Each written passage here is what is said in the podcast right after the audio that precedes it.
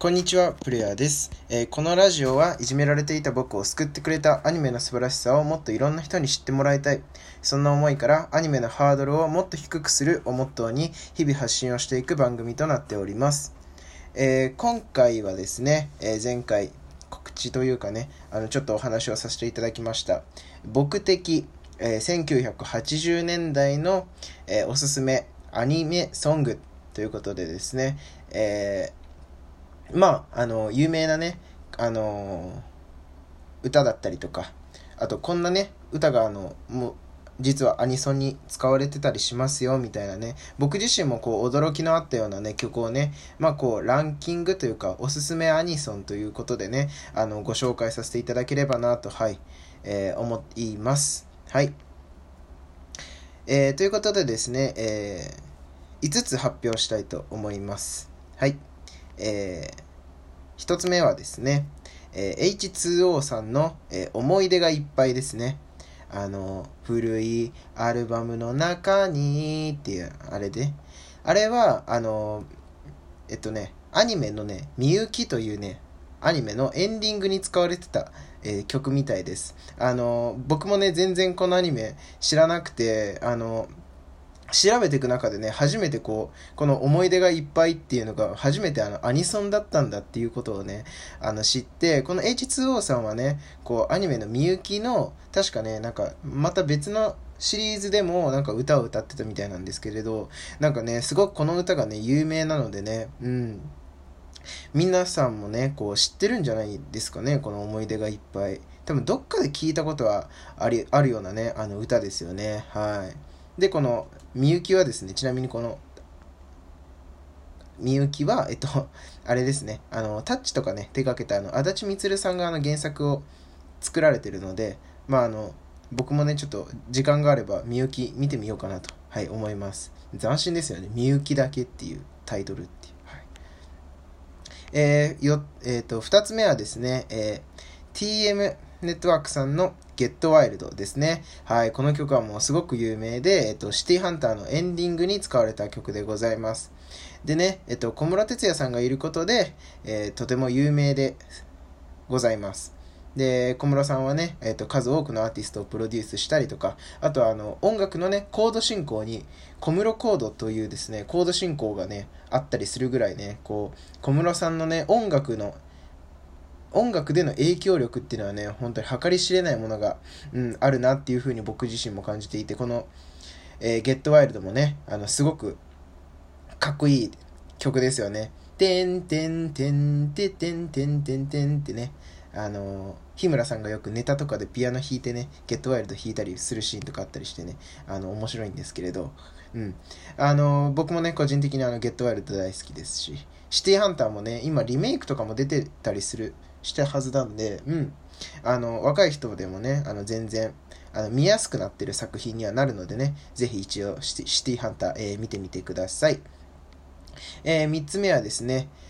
えっと酒井紀子さんの夢冒険という歌ですねあのね僕ね調べて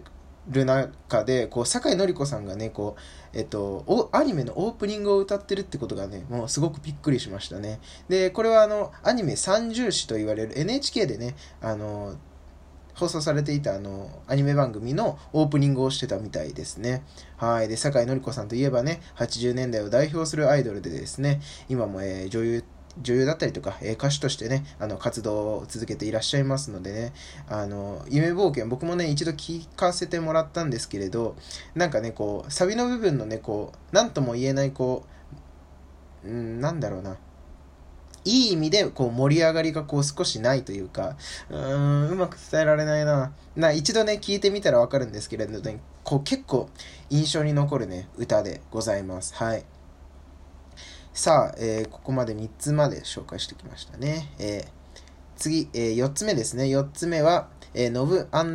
遠藤正明さんのですねペガサス、えー、幻想でございます、えー、これはねセイントセイヤのオープニングで、えー、セイントセイヤはねセイントセイヤはね、えっと、今もなお、えー、リメイク作品とかあとはソーシャルゲームとねコラボしたりするほどね人気が根強くある、えー、アニメでございますはいパチンコとかもあるのかなセイントセイヤは僕パチンコとか行ったことないんであれですけど、うん、根強く、根強くて、まあ、この曲はね、あのノブさんのねこうすごいね歌声にねこう魅力を感じる、あのー、歌だなっていうふうに思っていて、えっとなんていうんですかね、こう今の現代のなんていうんですかアニソンとこう比較してみても全くこう遜色ないあの曲とか、うん、あとはノブさん自身の歌声だなっていう風に思っていて、もう今どの世代が聴いても多分ねこれめちゃくちゃかっこいいなっていう風にね思える一曲だと思いますのでね、セイントセイヤもねあの一緒にご覧になってもらってね、あの主題歌も一緒に聴いてもらえるとねより楽しめるかなと思います。はい。で最後ですね、えー、前野陽子さんのスペースコブラですね。はい。これねちょっとあの曲調がねこうすごく少しねこうジャズっぽい要素もねあったりしてね、こう先駆けとも取れるようなねあのメロディーと、あとこの時代ならではのこの前野陽子さんのねかっこいい歌声がねこう作中のねこうコブラとねベストマッチするんですよね。またコブラがねこの色っぽい男なんですよね。うん。でこの色っぽいこうコブラとこう前野さんのねこうジャズジャズっぽいメロディーに乗せたこう色っぽい色気のあるこう歌声がねこうベストマッチしてね、うん、よりコブラがかっこよく引き立てられるようなねあの歌になっておりますのでね、あのこちらもねスペースコブラスペースコブラじゃないコブラはねあの、まあ、ちょっとね古いアニメにはなるんですけれど、まあお時間がある時にねあの見てもらえたらいいかなと思います。はい。で最後にね、えーと、おまけで、えーと、一つ紹介させてもらおうと思うんですけれど、えー、銀河旋風ブライガーというですね、えーと、さんぶさくあるうちのいっさくめになるのかなこれ、うん、で平勲さんというですね方が歌われてるんですけれど、あのねこのアニメはですねあのなんて言うんですかね、僕も本当にうっすらなんであれなんですけど、さんぶさくともね本当にね絵がね一緒だった気がするんですよね。もうなんかなんキャラクターにそのなんだろう変わり映えがあるのぐらいの勢いで本当にキャラクターの顔とかが一緒なんですけれど、この曲のねあのサビの部分がすごくね頭に残ってね、もう一時期ずっとそればっか頭から離れなくてぐるぐるこう曲が再生されてたみたいなね現象もあるぐらいね、こ